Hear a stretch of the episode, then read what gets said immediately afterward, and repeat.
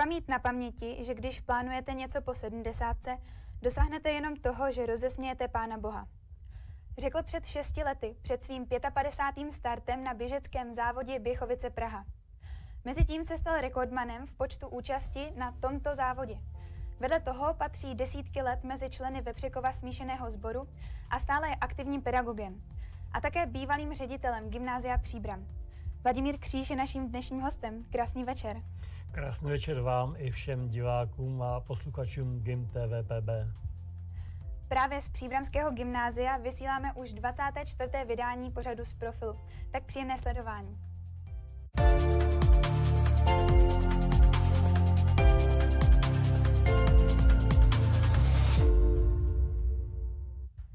Vy jste byl naposledy tady na gymnáziu asi před necelými třemi týdny, kdy probíhaly oslavy na počest 150. výročí založení právě gymnázia Příbram. Eh, jak vy sám ty oslavy hodnotíte? Co jste si nejvíce užil? No, pro mě eh, to bylo velice příjemné překvapení. Eh, já jsem jednak měl možnost konečně si prohlídnout gymnázium budovu Novo. Potom také jsem strašně rád se setkal se svými bývalými kolegy a e, v sobotu potom i s některými studenty. Velice se mi líbila ta výstava, která byla na chodbě a celé to bylo takové, jako včetně toho e, počasí, krásně zrežírované. Bylo to příjemné. V souvislosti e, právě s gymnáziem, jak moc si myslíte, že dokáže jedna instituce, potažmo budova, ovlivnit člověka? No výrazně, výrazně a samozřejmě je to typ od typu rozdílné. Já si myslím, že gymnázium vždycky bylo, je a bude takovou výstavní, ško, výstavní eh, deskou školství v městě. A mm-hmm. myslím si, že eh, tak, jak jsem aspoň viděl v tom almanachu vzpomínky bývalých studentů na svá léta gymnaziální, tak jako všichni tento ústav mají v srdci. A je to dobře. Uh-huh. A vy osobně, jak, jak vás ovlivnilo gymnázium Příbram? No pro mě to byl takový nádherný závěr mé profesní kariéry. Tak to jsem si myslel, teda, že to bude ono. Pak se ukázalo, že to byla jen taková falešná představa.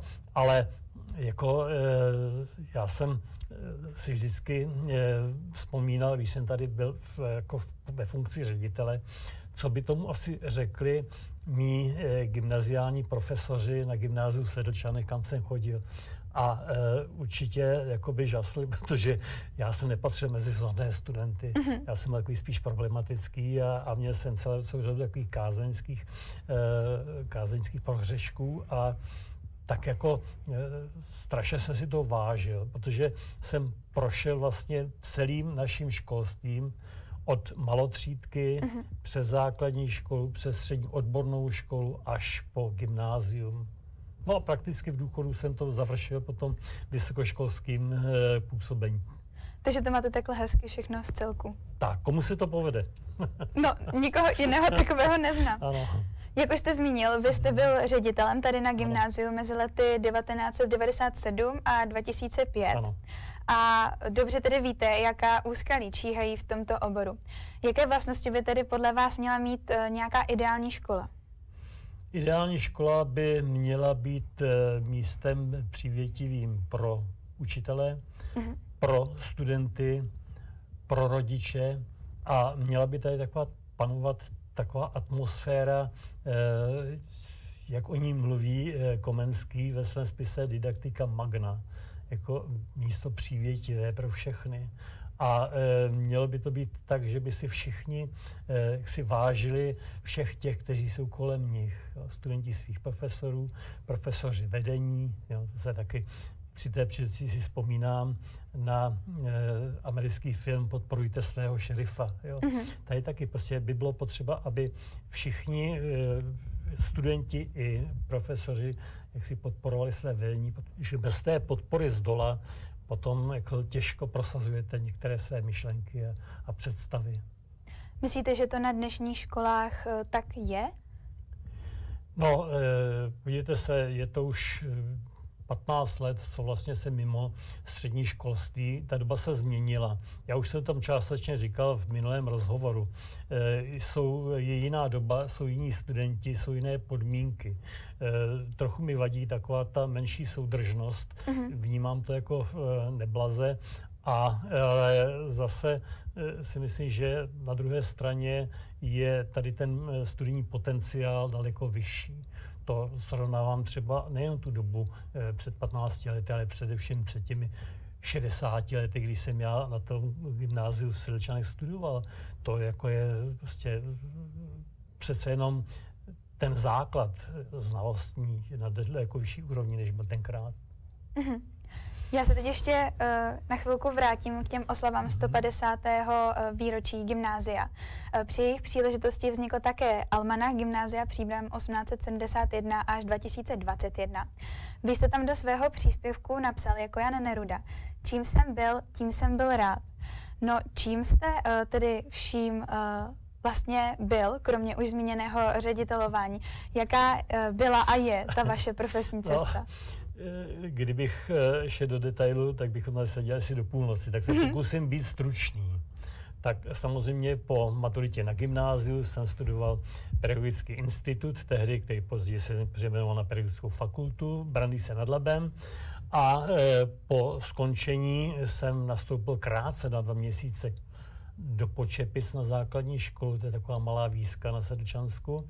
A tam jsem působil na e, prvním stupni, kde jsem měl dohromady třetí, čtvrtou, pátou třídu, mhm.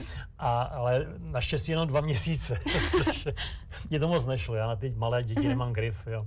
A pak jsem šel na vojnu na rok a, když jsem se vrátil, tak jsem e, žádal o přeložení do Březnice a to z toho důvodu, že tam byl jediný atletický oddíl. Já jsem chtěl pokračovat v atletice. No, Březnice to nebyla, byl to Rožmitál. Tam se na základní škole strávil 8 krásných let, dosud tam rád vracím. A e, tam jsem byl do roku 73. E, pak jsem nějak cítil potřebu změny. Tak jsem se ucházel o místo v takzvaném pasťáku na obořišti, to je mhm. ten nápravní ústav pro mládež. Ale tam místo nebylo, tak jsem šel do nápravní, výchov, nápravní výchovné ústavu Bytíz, kde jsem dělal vychovatele 6 let. To byla ohromná škola života, hmm. tam jsem poznal takovou tu spodinu lidské společnosti, vrahy, násilníky, lupiče, zloděje. No ale jako dalo mi to moc, protože naučil jsem se vidět i ten život z té horší stránky. A, a zase, jak jsem říkal, v mém životě hrály obrovskou roli náhody. E, moje žena se ucházela o místo e, na učilišti na Vysoké Peci a já jsem byl tehdejšího ředitele e, s ní a, a se nějak to nezdálo a já, protože to byl můj spolužák z fakulty, tak říkal, ale já to beru. Tak jsem, prostě bylo to venku, mm-hmm. ačkoliv jsem tam šel a nepřipravoval jsem si tento, jaksi, e, toto řešení, tak nakonec jsem v tom roce 79 nastoupil na učiliště, no a abych si doplnil kvalifikaci na třetí stupeň, tak jsem dva roky studoval e, filozofickou fakultu a když už jsem byl tak jako rozjetý, tak jsem si dělal ještě rigorózní zkoušku, nebo mm-hmm. získal jsem doktora. A e, na učilišti jsem strávil celku 12 let. Nakrátko jsem potom přešel na průmyslovku, mm-hmm. kde se mi teda moc líbilo.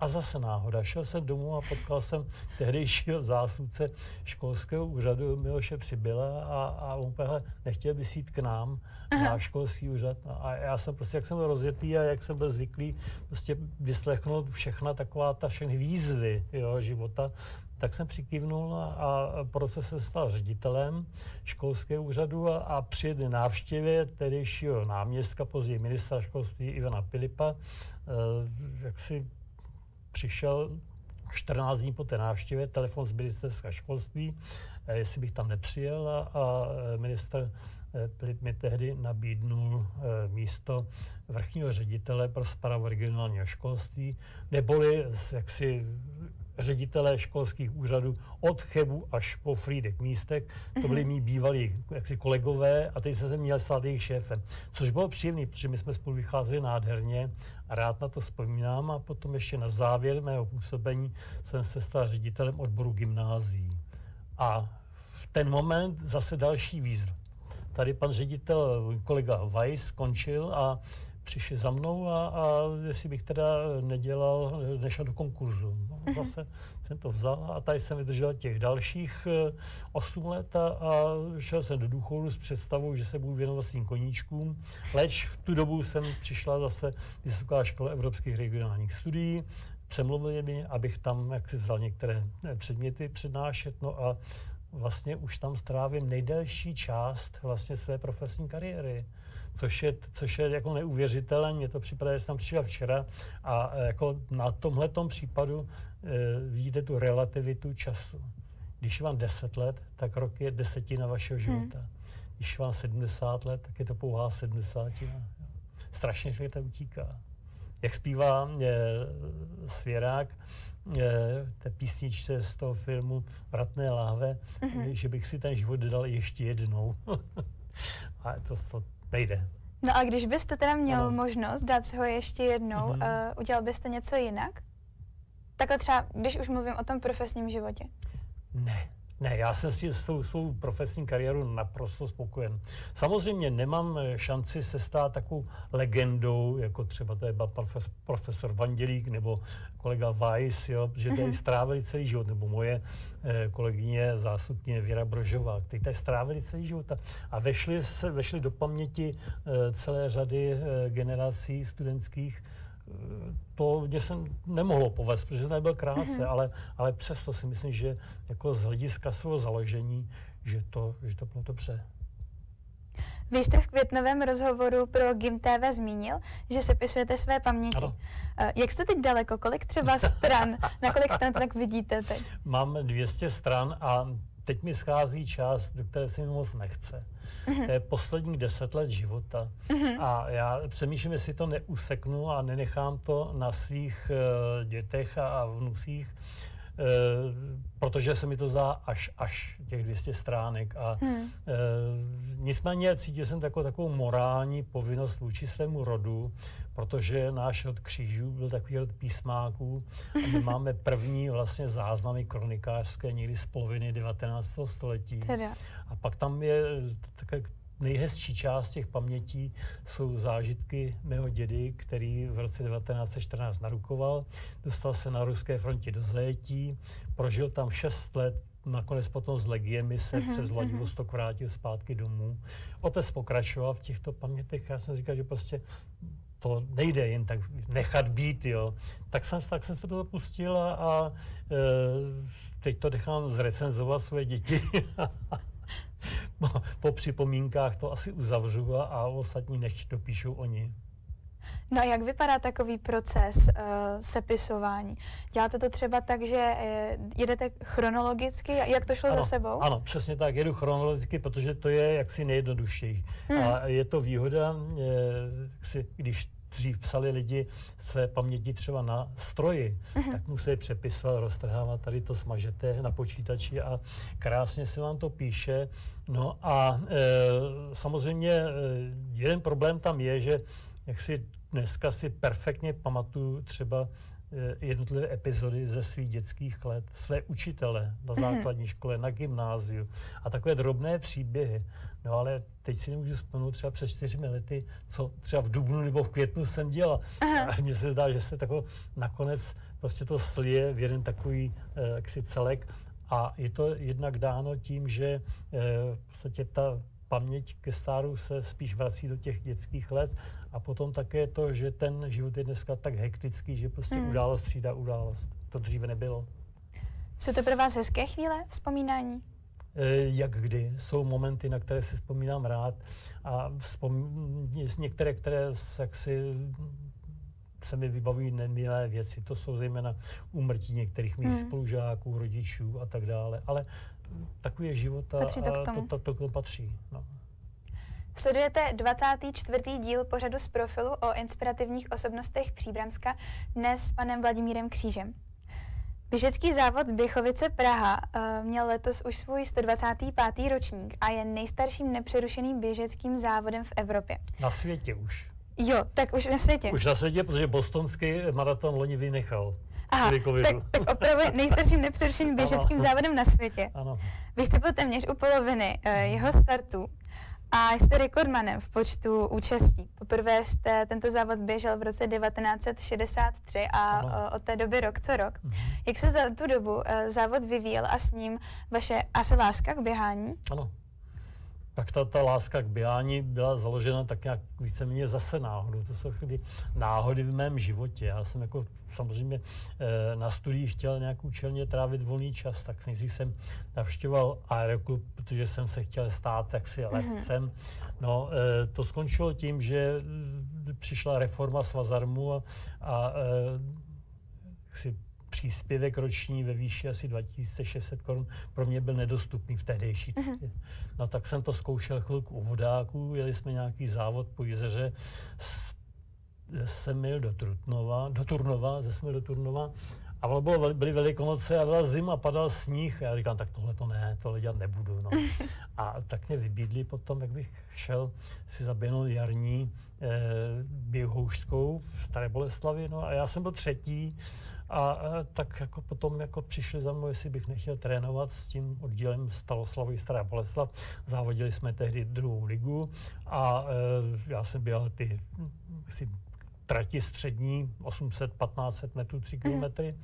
No a e, samozřejmě jsem měl velké plány, jsem přehodnotil všechny ty své, si, co bude, říká, tak je rok 1963, olympiádu v Tokiu už nestihnu, ale do Mexika za čtyři roky určitě pojedu, jo. Jasně. Jenže ono to z začátku jde strašně rychle, ta výkonnost rychle stoupá. Hmm. A pak se to najednou zasekne a nějak už to jde po vteřinkách a po desetínkách vteřiny a, a tak jako e, jsem můj původní záměr, že půjdu na vojnu někam do Dukly nebo do Rudé hvězdy, to, jako to nedopadlo. Šel jsem normálně na vojnu a e, najednou jsem cítil absenci v téhle té party, která byla, nás míla žubo 10-15 a závodili jsme mezi sebou a, a bylo to úžasné.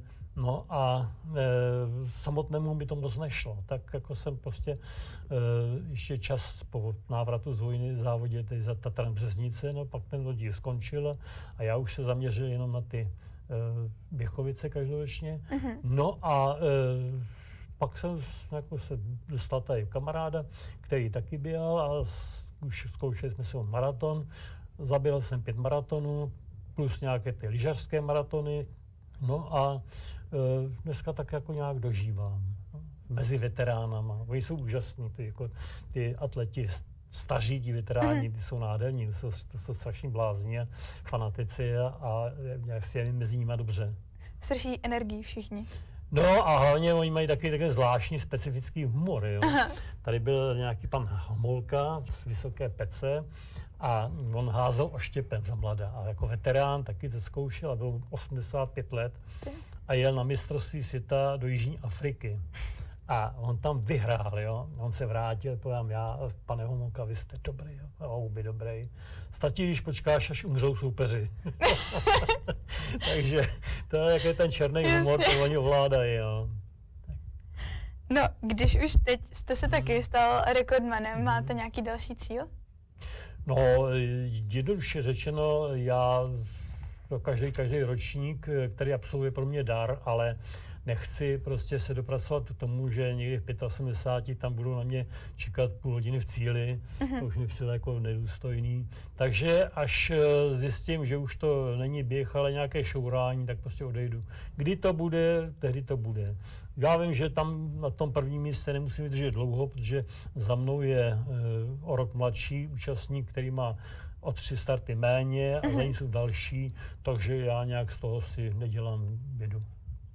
Na webových stránkách právě eh, běhu Běchovice Praha vás medailonky označili jako velkého běžce. Cítíte se jako velký běžec? ne, ne, vůbec ne, vůbec ne. Já bych jako dneska troufám si říct, že bych eh, všechny, všechny vesky tento rekord v počtu bych dal za jedno vítězství těch Běchovicích, ale to už to se mi nepovedlo a nepovede. Jo. Takže já to nevidím nějak fatálně. To, pro mě je to zábava. Jo.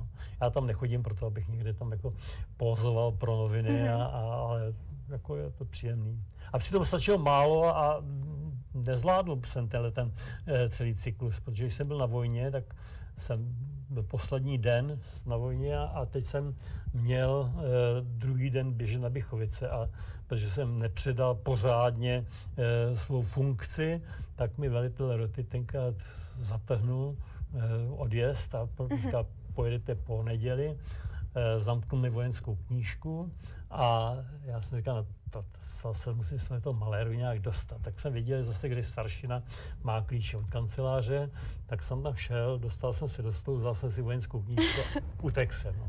Pak jsem týden nasychal, jestli nepřijde vojenská policie, dostal mě zpátky, ale tím, že jsem vlastně takhle nepřerušil ty Bychovice, tak pak už to šlo samo.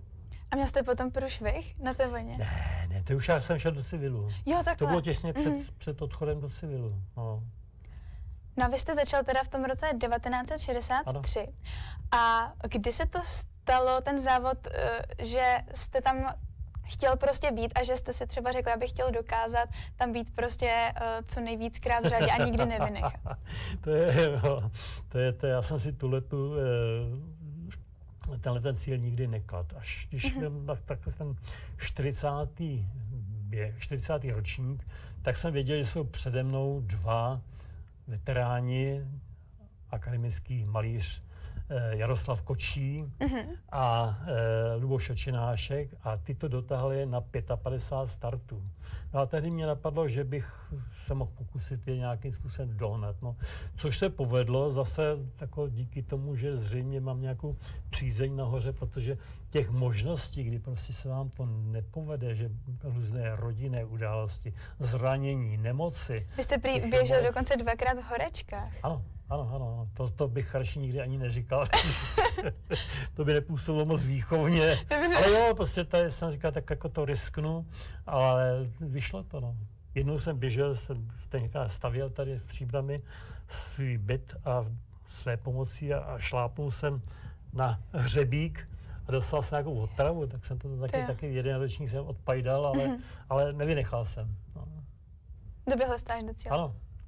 Příští rok poběžíte už po 60. Dáli Bůh. Jako to není nesvěsité. To, je, to je jako, jak jsem říkal o tom, vlastně, že plánovat v tomto věku rozhodně jako rozesmějte Pána Boha. No. Bude to za 340 dní. Pokud to teda všechno mm-hmm, vyjde, jaké si myslíte, že to bude? Těšíte se na to?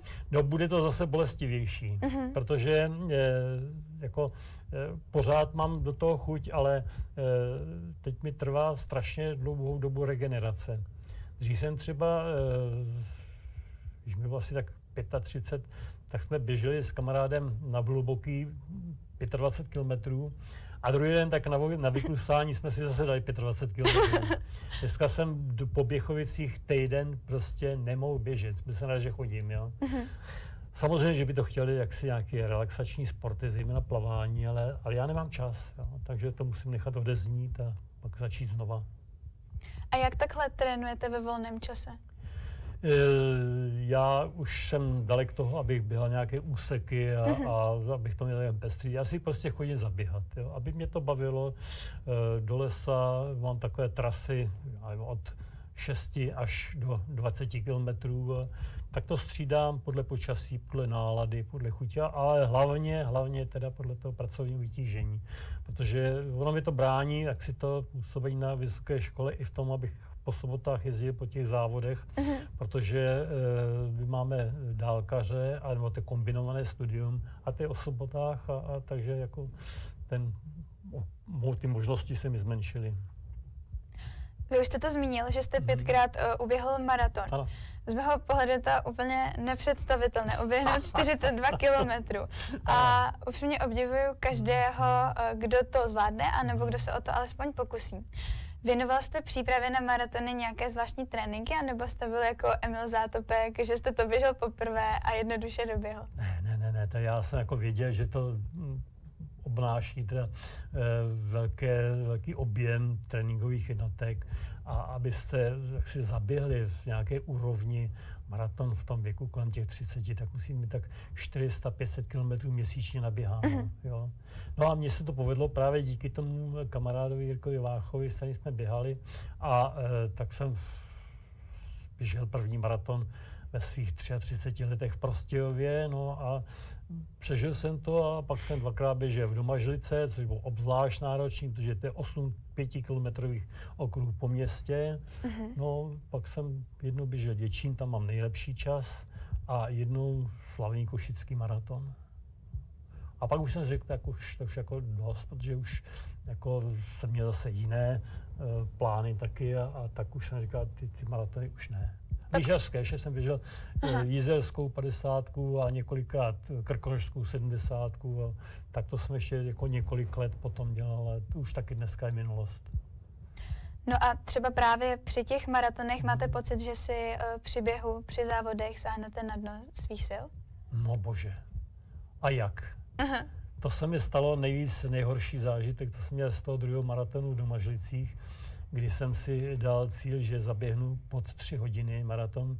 A, a měl jsem na to, jo, ale e, měl jsem to naplánovat, takže budu 10 kilometrů, každý 10 kilometrů běžet za 45 minut. Uh-huh. A já jsem první 10 kilometrů běž za 40 minut, jsem, jsem nějaký dobrý, jo. 20 zase pod uh, hodinu 20 a jsem říkal, to bude, to bude čas jak hrom, žádný pod 3 hodiny, ale 2,40, 2,45, no ale na 30. kilometru přišla příšerná krize a uh, nakonec to dopadlo, že jsem měl nejhorší čas, jako to se jako, z těch všech z těch ostatních. Všech madatů, no, no, no. To je jako, nesmí se člověk zbláznit a musí, musí nějak uvážlivě to běžet.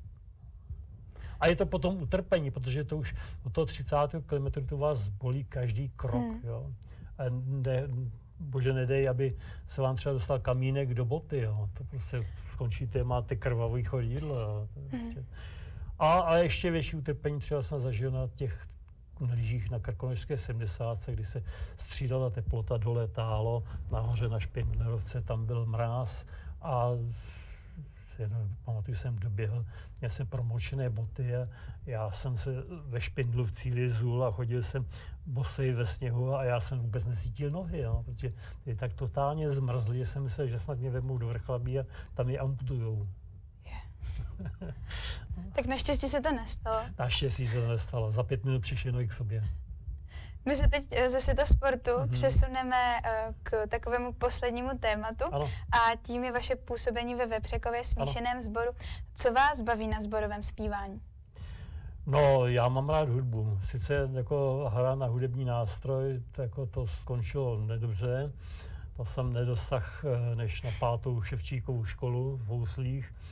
Ale hudbu jsem vždycky rád a vždycky jsem ji rád poslouchal a asi jeden rok jsem chodil do sboru na, při vysokoškolských studiích. No a, a pak jako dlouho nic a, a pak jsem dostal nabídku, abych šel, abych to zkusil v roce 89 ve Vepřekově sboru. No, tam jsem zpíval pět let, pak jsem šel na ministerstvo, musel jsem přerušit kvůli dojíždění, to nešlo. Uh-huh. No a pak jsem se v tom roce 97, kdy jsem tady stařitě vrátil a jako mám úžasné zážitky, protože myslím si, že náš sbor byl a je dobrý. Zažili jsme několik fantastických vystoupení v zahraničí, několikrát Německo, Holandsko, Francie, Itálie, Slovinsko, na Rakousko. Nádherné zážitky. A, a já tu zejména klasickou hudbu prostě miluju. Zejména se mi líbí e, mše, ať už je to Dvořákova, Lužanská nebo mhm. Gunodova. To jsou tak nádherné věci, že prostě se tetelíte blahem, když to zpíváte, když to potom slyšíte. Jak fungoval sbor během covidových opatření? No prakticky nefungoval. Prakticky nefungoval a rozjeli jsme se až prakticky na jaře a to jenom proto, abychom stihli eh, vlastně odspívat své na korunovaci a na Svaté hoře. Uh-huh. A, a teďko teprve se zdá, že bychom mohli mohli zase nějak dát dohromady tu naši koncertní činnost. A hlavně se těšíme zase na ty vánoční rybové mše. Je to těžké se teď dávat se zpátky dohromady v tom sboru? No je, samozřejmě. Někteří lidé přestali chodit, jiní zase hmm. nastoupili, přišli a vlastně zase to se, se zpívat dohromady je trochu složité, ale, ale o tom by mohl více povídat zbormistr. No, tak, nejsem v tom kompetentní. No a jaké budou teď ty nejbližší následující akce vaše? Zboru? E, ve sboru? Hmm. No, e, tak první e, je ta, že nahráváme CDčko. Mm-hmm. No, to máme dát hromady na Svaté hoře někdy začátkem listopadu. No a pak bude série rybových mší, bude tady dvakrát v Kulturáku, dvakrát na Dobříši, Kamík a, a ještě něco tam mám vy se celkově uh, hodně pohybujete ve společnosti, jste hodně aktivní. Co vám osobně při pandemii nejvíce chybělo? Co mi nejvíc chybělo, to je takový ten eh, přirozený kontakt s lidmi. A zejména mi vadilo jaksi omezení ve sportu, protože se nekonaly žádné závody přes Poláky, takže se se vůbec přes rok neviděl s těmi kamarády, veterány a jen tak, tak jsme stihli ty loňské Běchovice, mm-hmm. protože to bylo taky jako prostě docela problematické. Hmm. Ano, vypadalo to, že nebudou. Nakonec naštěstí byly.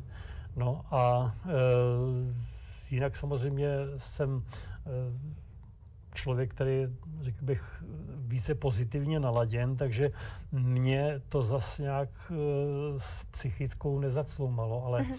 znám lidi kolem sebe, na které to dolehlo velice těžce. Jo ale takový jako malomyslnosti a, a takový skepsy. A, a, a samozřejmě když si vezmete, tak do toho přišly ještě blížící se volby a ta společnost byla taková a je rozhádaná a, a tak jako člověk vidí eh, takovou, takovou animozitu mezi lidmi, mezi politickými oponenty. Vlastně to už se ta zase vrací někam do těch 50. let, kdy platilo to heslo kdo nejde s námi, jde proti nám, že jo. Mhm. Prostě mm. I v rodinách prostě často uh, se dostanou uh, do sporů a do takových až nepěkných uh, debat uh, členové vlastní rodiny, jo, jako ten fandí těm a těm zase těm.